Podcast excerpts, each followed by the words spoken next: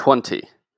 The goodness of creatures is found more in their Creator than in themselves, since the perfections of creatures are merely likenesses of the divine perfection, sharing in His goodness in a partial way.